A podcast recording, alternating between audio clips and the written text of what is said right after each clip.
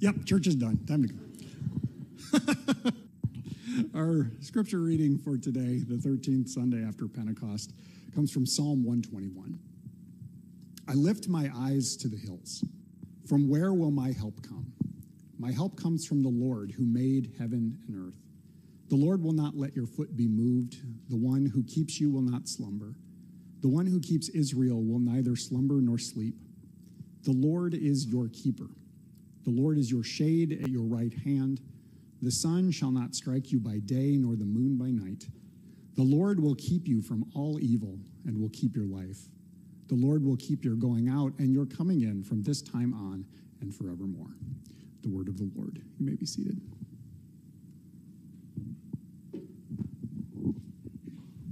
People of God, may the grace and peace of our triune God be yours today and forever. Amen. I mentioned this before I left on vacation a few weeks ago, but we were recently out in Colorado in the mountains at, at family camp up in the mountains uh, at Rainbow Trail. And as per usual, it was a great week. It was a wonderful week. A lot of really fun stuff went on. And one of my favorite things to do there is always to have just conversations with people. You know, this was summer number 17 of going there, and some of the people there we've known for that entire time. And conversations are great. Now, this one conversation that I had with somebody is an individual who's actually familiar with some of my preaching. They've watched some of the videos, so they've heard my sermons before. And they looked at me and they said, Scott, we got to ask.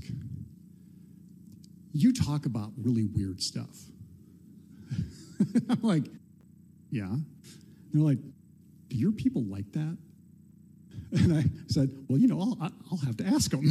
So hopefully you do.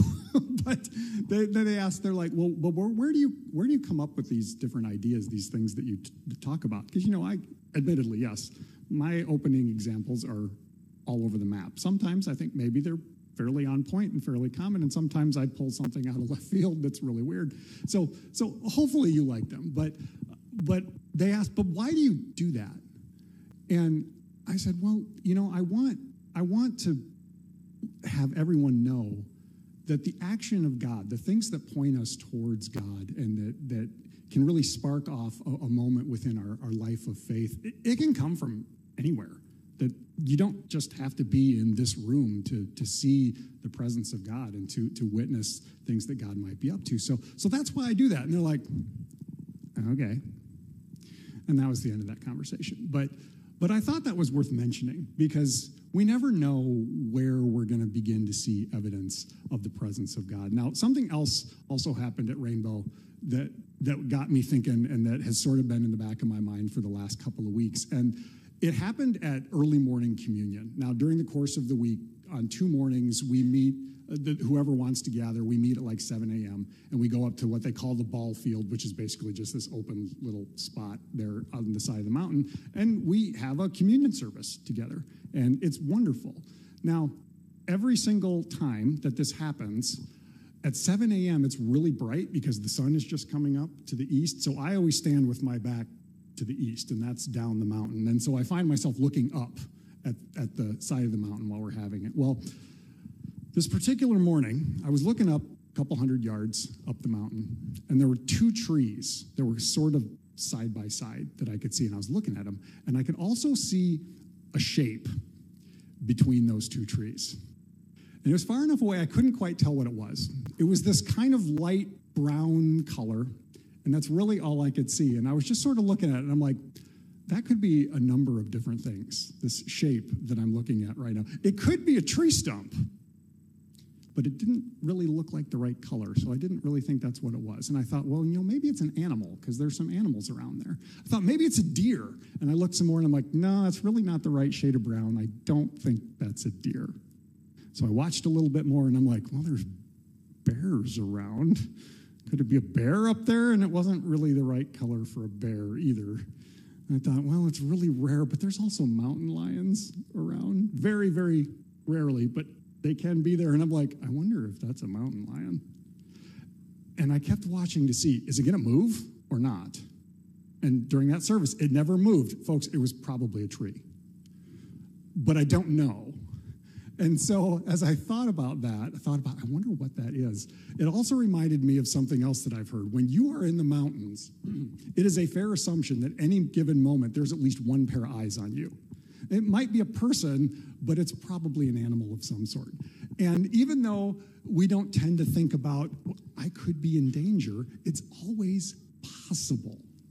And I sort of carried that idea in the back of my head through that day until that night. Now, TMI warning, but when we're in the mountains, I drink a lot of water because I don't want to get elevation sickness. And that tends to coalesce in the middle of the night when I wake up and there's a call of nature, if you know what I mean. And so, well, I could put my shoes on and traipse off to the bathhouse, or I could find a handy tree. Guess what I was doing? I found a handy tree. And as I sat there, I'm like, it's really dark and there are woods all around me. If that mountain lion wanted to come out of the woods and grab me, no one would know. Well, clearly it didn't happen. But here's that idea danger can come out of nowhere. And what do we do in situations like that. Uh, fortunately, yeah, yeah, I didn't get snatched by an animal. It was okay. But but it's this idea of, of what do we do when we find ourselves in a moment where we need help or where maybe we're in danger or we don't know what's going on. Well, I think we kind of probably all do the very same thing. Maybe it's human nature that when we are faced with a situation we don't know what to do, we all throw our heads back and we look up and it's like, what am I going to do now? Right? We all do that, right? And I don't know what we're looking at. Maybe we're looking at God. Maybe we're just looking out at the universe like something, please help me. I think that idea, that basic idea, is lying underneath this psalm, Psalm 121. And so, okay, now all of that out of the way, how about we actually talk about that? Now, the Psalms are attributed to a guy named David. And David was the second king of Israel. He was born or he became king actually about 950 years before Jesus, and he's considered to be the greatest king that Israel had. He went a long ways in, in really bringing all the different tribes of Israel together into one kingdom. He finished the work that his predecessor had started with that.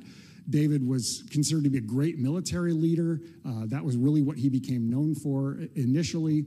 Uh, but he was also known as a king after God's own heart Uh, a really a faithful, faithful individual who tried his best to follow God the entire time. And whether he actually wrote them or not, maybe that's irrelevant, but the Psalms, or many of the Psalms, are attributed to David. And when I think about this one, Psalm 121, I think it probably harkens back to his early days. If you don't know, when he was very, very young, he was a shepherd and he cared for his father's flocks. Now, David was the youngest of like six or seven brothers. And so uh, he got the, the fun job of being the shepherd.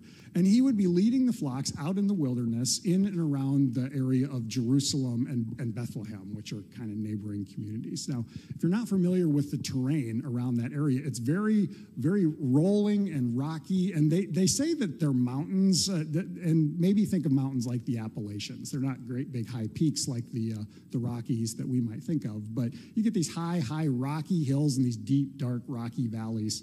And that's what he would be going around in.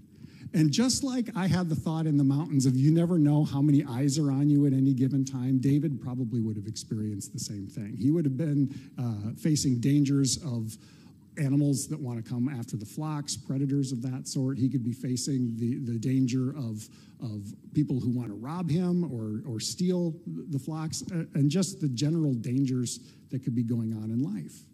And when he would face those times, I wonder if David did the exact same thing. And he would throw his head back and he would look, where is my help going to come from? And what would he see? When he looked up, he would see those high mountains. I look up and I see the mountains that have been created, or he sees the expanse of the sky above him, or if it's nighttime, he sees the multitude of stars out there.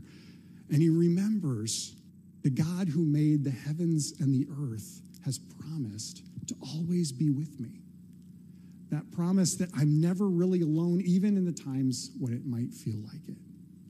Now, I think that those promises that were made to David, the promises that David held on to, the promises inherent in this psalm that we have today are true for us as well because we have also been claimed by God and the promises that we are never alone. as I was thinking about all of this, I also got to thinking about our gospel lesson just a little bit that Tanya read for us. When we hear this exchange between Jesus and, and Peter. And this is a moment that's kind of known as the, the office of the keys when Jesus tells Peter that anything that you forgive on earth will be forgiven, and anything you withhold on earth will be withheld in heaven. And it reminds me that Peter's being invited into the work of, of ministry. Not only is he receiving the ministry and, and the faith that he has in Jesus, but he's being invited into that work, and we are too. We share in that same promise that Peter had. We share in the same promises that David had, that God has claimed us, that God has forgiven the brokenness and the sin that's a part of every single one of us. And then God puts us to work. Like it doesn't just happen in here, we're called to take it out there. The more I think about all of this, and I think about the idea of am I alone, am I not alone, I also remember the importance of community. And this is something that I think is inherent in why we gather, why we show up here on Sunday mornings to hear the, word, to, to worship God together, to remember that we're not in this life by ourselves. We collectively are the body of Christ, and we join with all of the body of Christ around the world, and we are called to carry the message of Christ out into the world. So that whenever we look upon another person, we remember that is another beloved child of God and I get to share this message of joy and peace and forgiveness and love with them.